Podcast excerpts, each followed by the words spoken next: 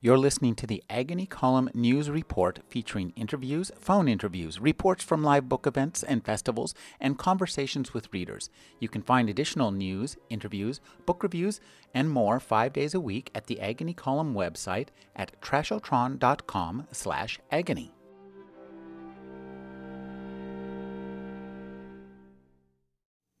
Hi, my name is Doug Abrams, and I'm reading The Invitation to Joy from the Book of Joy by the Dalai Lama and Desmond Tutu. To celebrate one of our special birthdays, we met for a week in Dharamsala to enjoy our friendship and to create something that we hope will be a birthday gift for others. There is perhaps nothing more joyous than birth, and yet so much of life is spent in sadness, stress, and suffering. We hope this small book will be an invitation to more joy and more happiness. No dark fate determines the future. We do. Each day and each moment, we are able to create and recreate our lives and the very quality of human life on our planet. This is the power we wield. Doug Abrams has been an editor at HarperCollins and a literary agent with his company Idea Architects. He's the author of the novels The Lost Diary of Don Juan and Eye of the Whale. His new book is a work of nonfiction, The Book of Joy Lasting Happiness in a Changing World, co written with His Holiness the Dalai Lama and Archbishop Desmond Tutu. Thank you for joining me, Doug. Great to be here, Rick. How did you come to this project? In other words, I think you started out working with Archbishop Desmond Tutu. How did that relationship begin? Well, Archbishop Tutu has been a hero of mine since I was in college. During our college time was the anti-apartheid struggle and the divestment movement. And when I left HarperCollins, I made a list of the people I most wanted to work with in the world, and he was at the top of the list. Long story short, the universe kind of put us together, and we got to work together and have worked together for over a decade. And it's been one of the great joys of my life. And when we were at his wife's birthday party, I was there with another friend and client who was uh, the chairman of the Dalai Lama Foundation. And he asked, What do you think about these two guys writing a book together? And I said, Wow, what would it be about? And we both thought for a second and we looked at each other and we said, Joy. Because these are two of the most extraordinarily joyful people on the planet. And so I turned over to uh, Archbishop Tutu and I said, Hey, Arch, as he's often called, You want to write a book with the Dalai Lama? And he said, I'd do anything with that man. Because they love each other and they're just fantastic friends. What a great story. You, a lot of preparations for this. Take us through some of that. This negotiations, I mean, they tried to get together at the, the at Arch's uh, 80th birthday. That didn't work out. And then this week long, I would say, Socratic dialogues. Yeah, it's uh, it was quite a journey. Unfortunately, global politics and health have kept the Archbishop and and uh, the Dalai Lama apart. And one of the most disappointing and difficult uh, experiences was when the Dalai Lama was supposed to come to Archbishop Tutu's 80th birthday in South Africa. And the South African government was not willing to give the Dalai Lama a visa because of pressure from China as uh, your listeners probably know, you know, China invaded Tibet and really has tried to isolate and to kind of limit the Dalai Lama's movement and influence. And so, because South Africa sells a lot of minerals to China, they were unwilling to give a visa. So, he wasn't able to come, but they were able to have a wonderful Google Hangout at the time, which was fantastic. But we really wanted to bring Arch to the Dalai Lama for his 80th birthday, uh, since the Dalai Lama wasn't able to be at Arch's 80th birthday. And so a year ago, April, when the Dalai Lama was turning 80, actually, that year, it was turning in, in, in July, we decided to fly Archbishop Tutu from South Africa. And given his health issues and his challenges, we didn't know whether it was going to be able to happen. And we actually had to reschedule the trip and the itinerary a number of times as a result of that. But we were able to take Archbishop Tutu to Dharamsala for a week. And it was this extraordinary journey. So, as you said, it, it, was these incredible dialogues, five days of deep discussion. But we also got to do these incredible things like learn to meditate with the Dalai Lama. We got to break bread and, and have them just enjoy each other's company in a way they've never had. You know, global leaders don't get to hang out with their with their buddies very often. And then we were, you know, even able to host this birthday party for the Dalai Lama, where the Dalai Lama danced for the first time in his life, which was a picture of pure joy, as well as a little bit of kind of junior high school awkwardness as well. uh, one of the interesting things for me is that you craft in this book these two men as characters, uh, and, and they're so wonderful. For me, what was interesting was for all the amazing wisdom, the beauty and joy they bring, these are guys that I kind of feel like I could hang out and, and as they say, have a beer with. yeah, it's really it's really one of our main goals, and their main goals with the book was to really share their humanity mm-hmm. as well as their wisdom. And they are both incredibly humble people who are very clear about the fact that they are just two of the seven billion people on the planet, and though we want to raise them up and you know kind of venerate them they really feel most comfortable just being two other two other guys to other people. And that and really i think their friendship part of what that that re- reveals is that kind of humorous playful teasing relationship that we have with our best friends. And so it really did you know so often people have heard the dalai lama kind of uh, you know from you know this you know pedestal or archbishop tutu from the mountaintop and you know they seem like these larger than life global icons uh, and these you know kind of religious masters. And what you really got we got that week and what was so extraordinary was really their humanity their ability to share their own struggles their own stories and just being as you said, you know, it's like you, you're having beer with them or having tea with them, and you're just getting to sit down and just uh, talk with and explore some of the deepest experiences and the deepest insights into our human life. I have to wonder, you're on the page with two of the most influential and powerful spiritual figures on the planet. You hold your own every second of the way. That must have been a bit intimidating for you. yeah, it was hugely intimidating. Um, there were definitely many dark nights of the soul, dark, dark mornings of the soul, and wondering whether, you know, both in terms of the preparation, we could, you know, do justice to this incredible historic moment in the dialogues themselves. I mean, the, the night before the dialogues began, I was kind of awoken at three o'clock in the morning. This was uh, that's the time the Dalai Lama gets up to meditate, and I just had this you know kind of moment of self doubt that we all have at moments of great you know opportunity and growth in our lives, and I just realized and kind of came to the awareness that this wasn't about me. This wasn't about my limitations or my shortcomings as a as an interviewer, as a writer. Ultimately, I was there just as an ambassador for people around the world to get to experience this, and that it really was something that was much beyond. I was just kind of the channel for that to happen. And after that, it just was blissful. I mean, when I was able, you know, it's interesting. One of the themes they talk about is the arch has this wonderful saying. He says, when you go beyond your own self regard, you will be surprised by the joy. And so when I was able to, tra- you know, to get away from my my worries about my own, in, you know, limitations and insecurities, and wondering when Oprah Winfrey or uh, Anderson Cooper was going to step in and, and handle these interviews, then I was able to just be present with them, stare into their gorgeous, compassionate eyes, and ask them the questions that we had prepared and that the world had sent to us. Talk about that process of getting and vetting questions from the world around the world.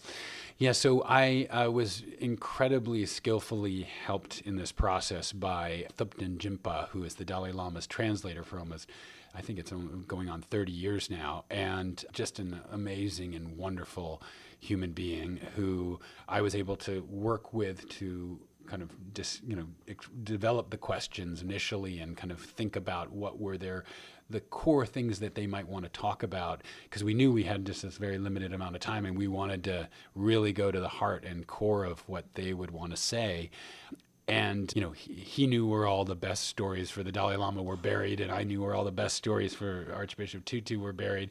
But then we opened it up to the, to the world. But because of the way things kind of sorted out and timing and thing, we only had about three days to get questions.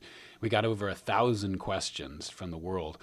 And this was actually quite fascinating, which was the question that most people wanted to ask was not a personal question about how they could have more joy in their life. It was actually how do we live with joy in a world that is filled with so much suffering?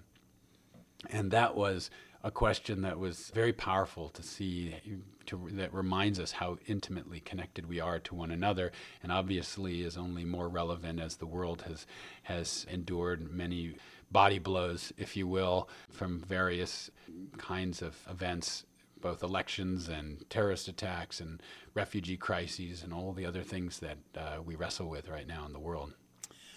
One of the things that struck me about this book was the power of storytelling, um, both on an individual level when the Dalai Lama and Bishop Tutu tell stories, but also the way you weave together as an editor. It's amazingly skillful. The mm. stories that they tell and the story of these dialogues into a big arc. So I'd like you to speak to the power of story in this in this event for you and in creating the book. Sure. Well, the, maybe the background is to say that they envisioned the book as a kind of three-layer birthday cake. So for the world, and you know, the first layer was their stories and their wisdom. The second layer was the travelogue experience, kind of the, the, the, the week together, sharing the experience of the weeks, because we really wanted people to feel like they were really there in the room with us and experiencing this with us. We really wanted to take the whole world on that trip. And then the third layer was the science. Interestingly, they really wanted us to make this not a Christian book, not a Buddhist book, but to make it a universal book and to use science to kind of validate or crit- critique what they were saying. But your point about stories is, is a very powerful one. And I think. I think we are story dwellers. I mm-hmm. think we live in story. We understand the world in story. We understand our lives in stories. So, frankly, much more powerful than a kind of pronouncement of Ten Commandments from the mountaintop is the stories by which we navigate our lives. And so hearing them talk about their stories and share these extraordinarily personal stories, like the Dalai Lama talking about the flight into exile, the night that he left into exile, or Archbishop Tutu talking about the struggles that he's had forgiving his father, I think those are the, the, the stories that we reimagine our own lives through. I think that the dialogues themselves are so fascinating and so filled with really interesting interaction between the two men because they don't always agree on all of these things. And that's one of the, uh, that creates this kind of back and forth tension. Yeah. I mean, it is really interesting. I, I think that we really wanted to, the dialogues to be able to show the uniqueness of each of their views their commonalities and their differences. Um, what I would say is, I think that w- the at the kind of well springs of joy, at the kind of deepest levels of what we're talking about, it was actually quite extraordinary to see how much alignment there was, mm-hmm. and a, a, reminder that at kind of the heart of every tradition and its deepest practitioners, you know, the you know the, all the you're you're at the same well, um, or to flip the metaphor, you know, you, all the paths lead to the same mountaintop. But I think there were some interesting and subtle differences. Like, for example, the Dalai Lama was a big exponent of what he called mental immunity, the ability to prevent ourselves from catching the cold, if you will, of negative emotions like fear and anger and sadness. And Archbishop Tutu, well, I think he he also agreed that there are these through these practices we can minimize those experiences in our life what they call the joy practices or the eight you know the eight pillars that we prevent we present in the book eight pillars of joy. He was also very understanding of the frailties and vulnerabilities and weaknesses of our humanity and really was a, quite a a strong advocate for not beating up on ourselves when we fall into um, the kind of patterns and, and emotions that many of us grapple with on a daily basis. I think for many people, the science that you use uh, to tie together these teachings is going to be really fascinating. And there was a book that came out a few years ago called Wisdom by Stephen Hall, mm-hmm. and in it, what he did was he uh, looked at the what the eight pillars of wisdom, and then mm. did the neuroscience research to tie those pillars of wisdom to different portions of the brain. Yeah, and interesting. I, interesting. And, and, I think that this is not some. Uh, this is pretty similar to what you are doing too. Well, is uh, I've been very privileged to work with a lot of the pioneering scientists in the frontier of um, happiness studies, if you will, or or neuroscience of wellness and and uh, mental health. And so I was able to draw on their work and also to bring in other work that really kind of complements what they said. You know, it, it's fascinating because Archbishop Tutu has this phrase that he uses called self corroborating truth, where many different disciplines um, come to the same conclusion. And I think we need to look at religion as one of the deepest ways that we have explored the nature of our humanity and what it means to live a human life. And now science is also asking many of those same questions. And so the empirical process is a wonderful way to validate that. I mean, there were so many interesting things that we learned from the science. I mean, one of the most amazing things was going to this developmental perinatologist who was basically telling me we, they were talking about the importance of adversity in our in our actual emotional and spiritual growth and how in this book the Dalai Lama and Desmond Tutu talk a lot about how you know because the book is really about joy in the face of adversity. It's about how do you have how you know happiness and well-being in the reality of what we're dealing with not in some kind of mystical or kind of imaginary realm where you're kind of in a perpetual yoga class and everything's just blissful and wonderful. Um, and these are two men who have obviously dealt with an enormous amount of adversity and hardship in their own lives and in the lives of their people but this perinatologist was explaining that the fetus doesn't actually develop unless there is enough stress biological stress to the cells in the in the embryo. So it's just this extraordinary kind of scientific metaphor if you will or scientific you know kind of underpinning of what they're saying which is that actually we need stress and adversity as arch said it's like a muscle you know if you it becomes flabby if you don't you know exercise it. But we need that stress and that adversity and actually to grow and develop. And the dalai lama said this wonderful thing about how adversity is an opportunity that destiny has given us.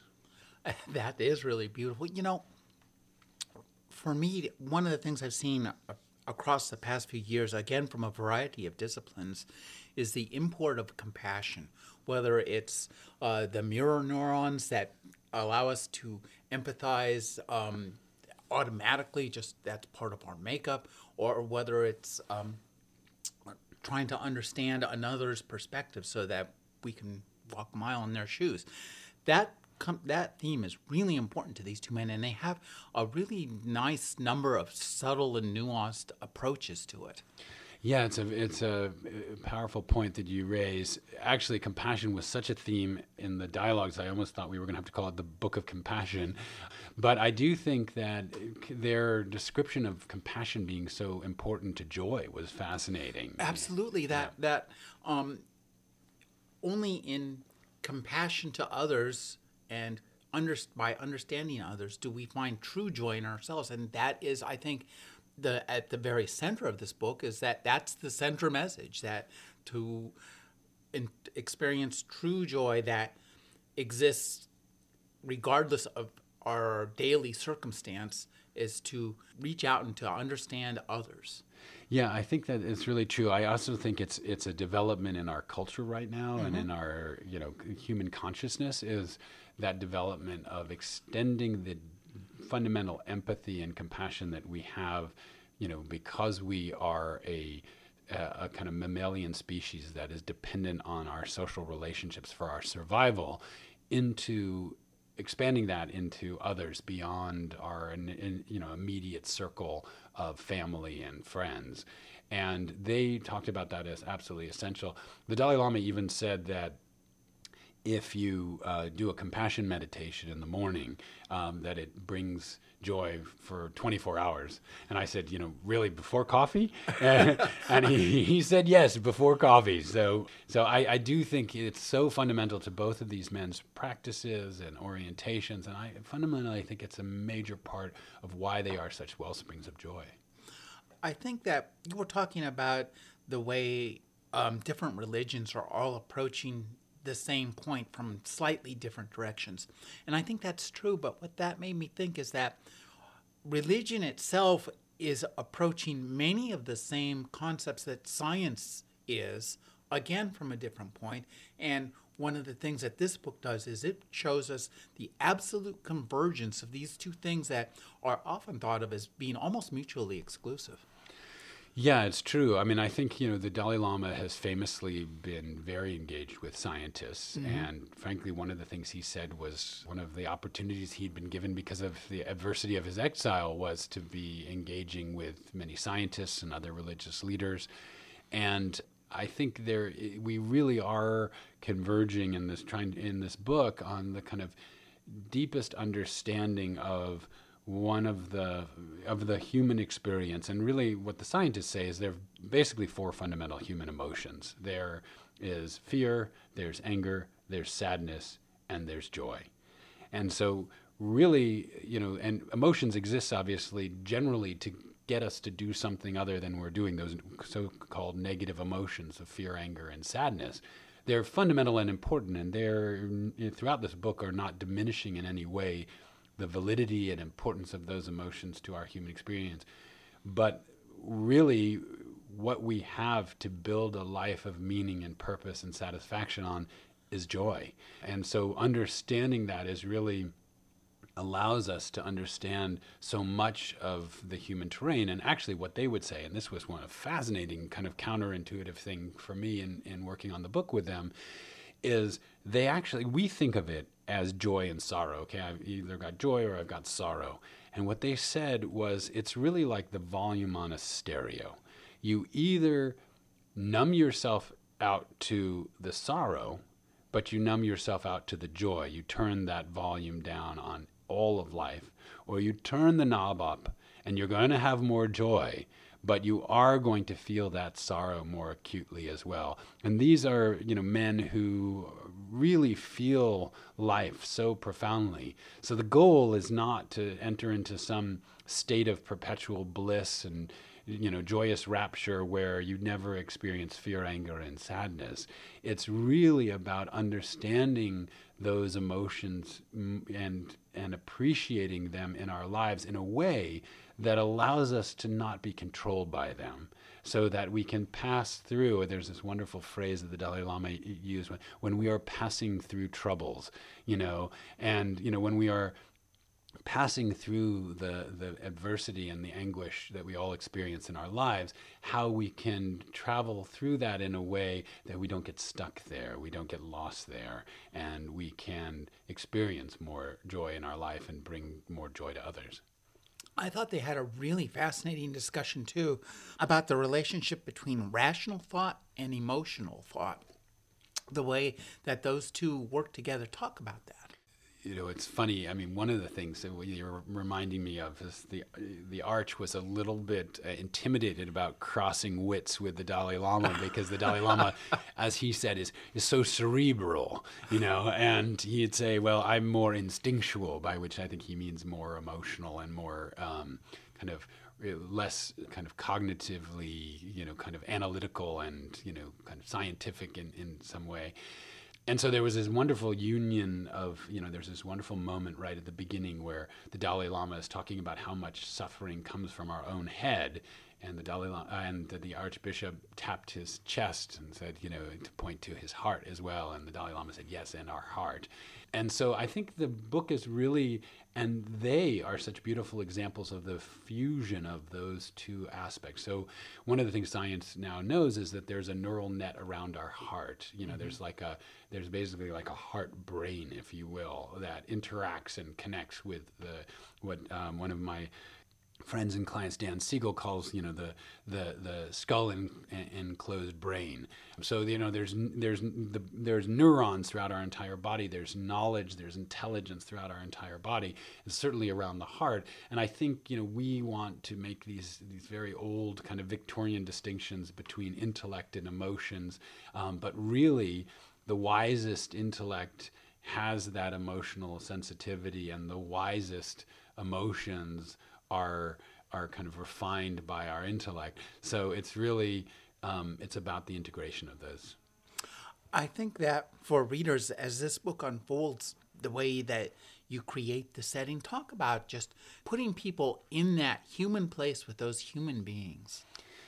Well, it was you know one of the great joys of doing the project was getting that kind of intimate, up close view. I mean, there's the, you're reminding me of this wonderful story where we were, you know, the first lunch we were having, and I was, had the pleasure and privilege of sitting next to the Dalai Lama, and you know, he was holding forth and talking and trying to eat his his lunch. And you know he was uh, at one point he said you know he only eats two meals a day. So this lunch is his last meal and so he said, you know, you, you know, to the arch, archbishop, he said, you know, you, you talk now because you know I need to eat. And they were joking about who was listening and who was a holy man and all of this. And so uh, at, the Dalai Lama was served his dessert, and it was this wonderful Tibetan rice pudding. And of course, as you know, you know Buddhists are often told that they need to be detached from you know the world and from you know various expressions of you know kind of pleasure and so he turned with, to me with this bowl of tibetan rice pudding and he said I love this. And I just, I just, it was just so wonderfully, you know, like, yeah, that's not a mountaintop, you know, person floating six feet off the ground on a mountaintop talking there. That's somebody who can appreciate a good bowl of rice pudding. And I just think that, that, you know, that's really what they were sharing and showing and teaching was you know that we don't have to you know th- there was this wonderful phrase the arch said you know we are masterpieces in the making mm-hmm. and that we don't have to think that you know uh, you know we often think you know through phrases like enlightenment or being christ-like or other things that we have to get to this destination that and that somehow you know th- these are two men who've gotten to some spiritual destination and therefore can't speak to our reality and the kind of the struggles that we all have. And I think what they really showed is that it's a you know it's a gradual journey, and you know they may be farther along the path than many of us in a variety of ways, but we're all on that same path. It's all the same human path, and we can learn from their wonderful example and have our own. It's Zeno's paradox of spiritualism. yeah, it's uh, you never quite get there. That's for sure.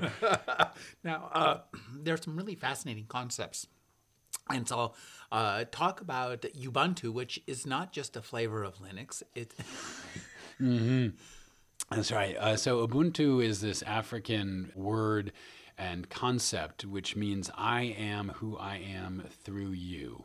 And so it's a recognition of what we were talking about earlier of our deep connectedness and our fundamental integration with one another and inability to be separated from one another. And so we sometimes think in our kind of Western individualism that I am who I am because of you know either what I think or you know what I've experienced or my personal history, and uh, Ubuntu is really there to remind us of a kind of more traditional human understanding of our embeddedness in the social web of life. Another one I found really interesting was mudita. Yes, uh, so mudita is a Buddhist concept, um, which is really uh, it translates as something like joy in the well-being of others. So it's a similar idea, really. Right? Yeah, it's a kind of sympathetic joy, which right, exactly. Once we recognize our inner inextricable linkedness, then you know your joy is my joy, or your good fortune is my good fortune. We obviously feel that a lot, you know, with our children or our family. And mudita is one of the ways that Buddhists deal with you know, the very human issues of status and envy and comparisons. And so it's a kind of spiritual practice that Buddhism has developed for being able to really find joy and pleasure in the well being of others. the opposite of Schadenfreude. Exactly, exactly, yeah. uh, I was really happy to to find out uh, that uh, the Dalai Lama um, shared uh, a, an intuition with Mark Twain. Uh, which one are you thinking of? Um, I prefer to go to hell. Oh, oh, yeah, that was a really powerful moment actually mm-hmm. in the dialogues where we they were joking the whole week about who was going to heaven and who was going to hell because you know the Dalai Lama was saying because he's a heathen he's not going to heaven, but maybe he can hold on to the skirts of Archbishop Tutu and you know Arch, Arch can kind of argue for him getting into heaven. And at the very end of our dialogues, they were, they were also talking about their own deaths and how they were face they faced their own death because we were really talking about the obstacles to joy as well. And obviously fear of death and illness are, are some of the most profound. And the Dalai Lama turned to Arch and he said I've decided I'd rather go to hell. There are more people there I can help and it was just i mean our jaws just dropped. I mean the, it was amazing. I mean we were all just you know it was such a beautiful ex, this, mm-hmm. ex, you know uh, expression of what you were talking about before of compassion and that sense of you know incredibly you know going beyond one's own self-regard and thinking about all those that you can help even if that means going to hell. I want to do a quick run through the eight pillars of joy. Let's start with perspective. There are many different angles. This gets to uh, getting outside your own head. Yeah, this uh, it was really fascinating to hear them talk about how fundamental this is to happiness and well-being. Um, that we really need to step back and take a wider perspective on life, and it's so easy to get kind of caught up with often fear and anger and sadness are kind of stuck on a very narrow understanding of of, of life and our experience and our predicament and our moment. And when we step back and see it in the long sweep of our life and this perspective of how our adversity can help us to grow, it allows us to be less rigid and less kind of stuck in those emotions and to see the opportunity and the possibilities that, that exist. To humility. I tried to look humble and modest. yeah, this is. Um, so, um, you know, perspective then, once we have a wider perspective, leads us to the recognition that we are just one of the 7 billion people on this planet. It allows us to take the perspective of others. It allows us to kind of broaden and, and to have a kind of humility and, and, a, and a rightful understanding of ourself, which doesn't mean, you know, that we become timid. It actually means that we understand our you know that it's not about uh, whether we're good or bad and preoccupied with our own self it's about recognizing that we are you know, no better and no worse than anyone else. Humor. Yeah. uh, this seems pretty, I, I can get this one. well, it was actually quite wonderful and actually quite surprising that the eight pillars of joy um, you know that these two vaunted spiritual leaders would say it was the one of them was humor. And that it really is absolutely vital to be able to laugh at ourselves and that's what humility allows us to do is absolutely. to laugh at ourselves to laugh at life um, the way the art that arch described it is like you know and this you know they were teasing each other the whole week and you know you know like, like, that playback oh, that oh, play. oh my god it was just so funny to see them you know joke with each other and tease each other in this way that was so loving and connected but one of the things that you know, what Arch described it was, he said, you know, stand next to me and we'll laugh at me and then we'll laugh at you. you know, was uh, the way he described it. Uh, acceptance. This seems again. I, I guess maybe I'll, many of these seem to be a little bit of a spins on compassion. Well, you know, it, compassion is obviously central, but they're they're all actually, uh, you know, they're they're different facets of the diamond, mm-hmm. and so acceptance.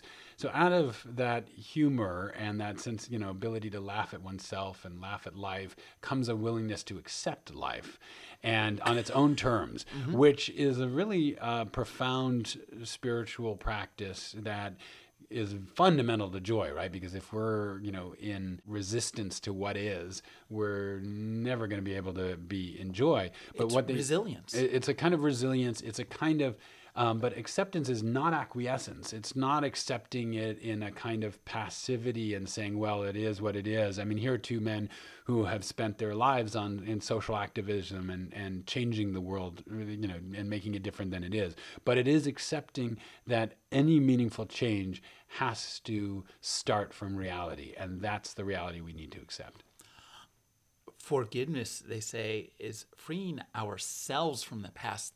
That is the first person. Forgiveness begins at home. Yeah, it's true. So those first four that we talked about of perspective, humility, humor, and acceptance are what they call the four pillars of the heart. Of the I'm sorry, the four pillars of the mind. Now, as we're with forgiveness, we're stepping into the four pillars of the heart. And so, um, from acceptance, when you accept the reality of what is, you can also begin to accept the reality of what was and to give up the desire for a different past. And forgiveness is really that's what forgiveness is it's a recognition of uh, understanding our shared humanity that we hurt and hurt and are hurt by others and a willingness to let that uh, those that to forgive people uh, and let that go. Now this was a we had fascinating conversation about forgiveness and you know forgiveness again is not necessarily uh, you know accepting that what was done was was good. You know it's not you know it's not necessarily not resisting the injustice. It's just preventing yourself from stepping into the hatred and anger that can often come from unforgiveness and from allowing us not to be chained to the past in a way that the unforgiveness often does gratitude, this is important to practice, I think, on a daily basis. Every day we need to look around and be thankful for the many wonderful things that surround us.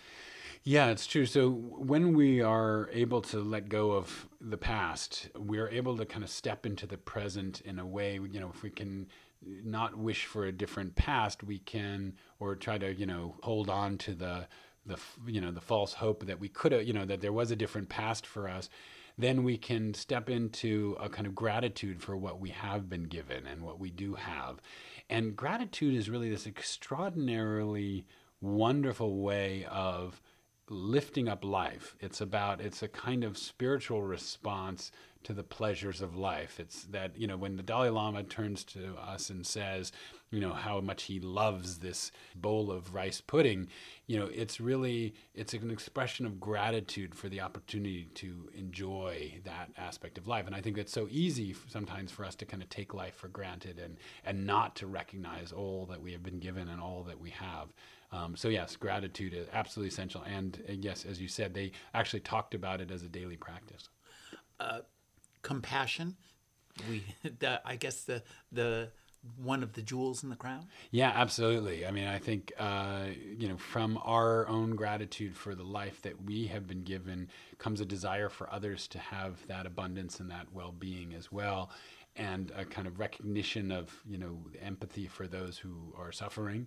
And I think having compassion, I think they would say is just such a fundamental marker of well-being and and being able to have a, a, the kind of lasting joy that's not about a kind of ephemeral f- fleeting feeling but really as a character trait i think that each of these uh, aspects of joy is to a certain degree i would say addictive that once you understand them and and make them part of your life. They seem natural, and you don't want to get rid of them. And each, each leads to the next. And I think certainly compassion leads to generosity.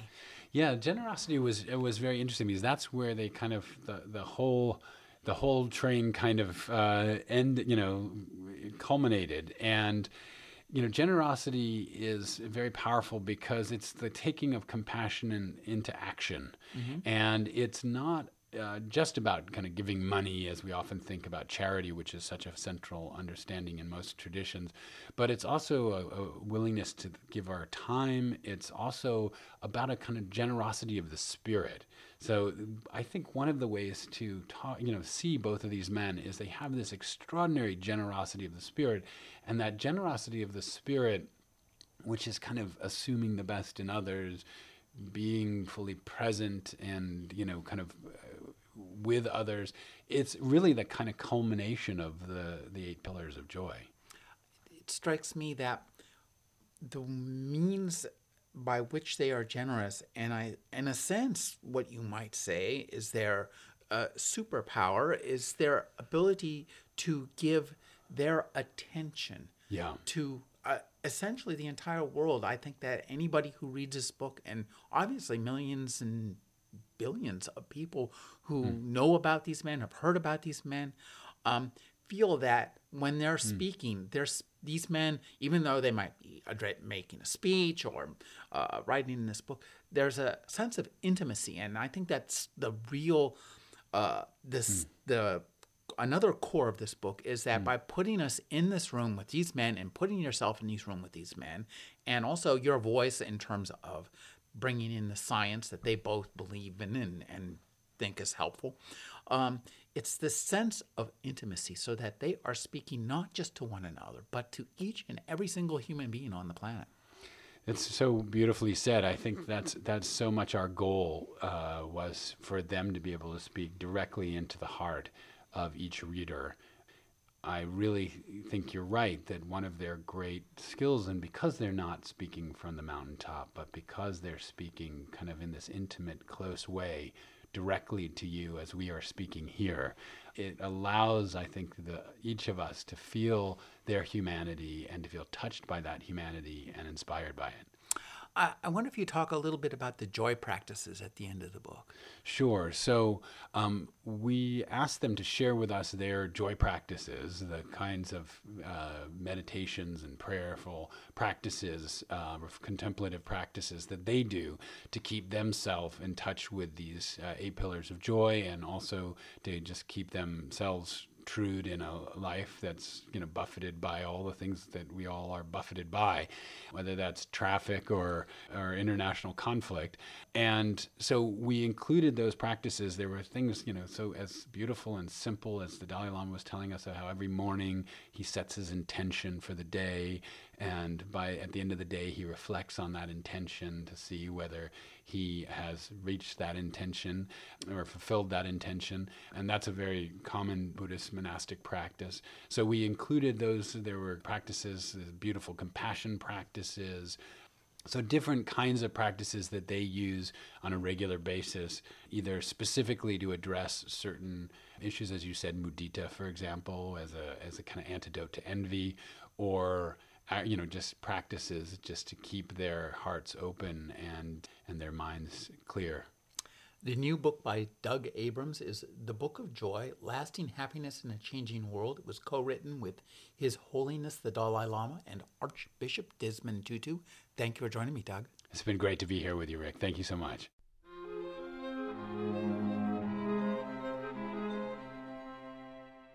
You're listening to the Agony Column News Report featuring interviews, phone interviews, reports from live book events and festivals, and conversations with readers. You can find additional news, interviews, book reviews, and more five days a week at the Agony Column website at trashotron.com slash agony.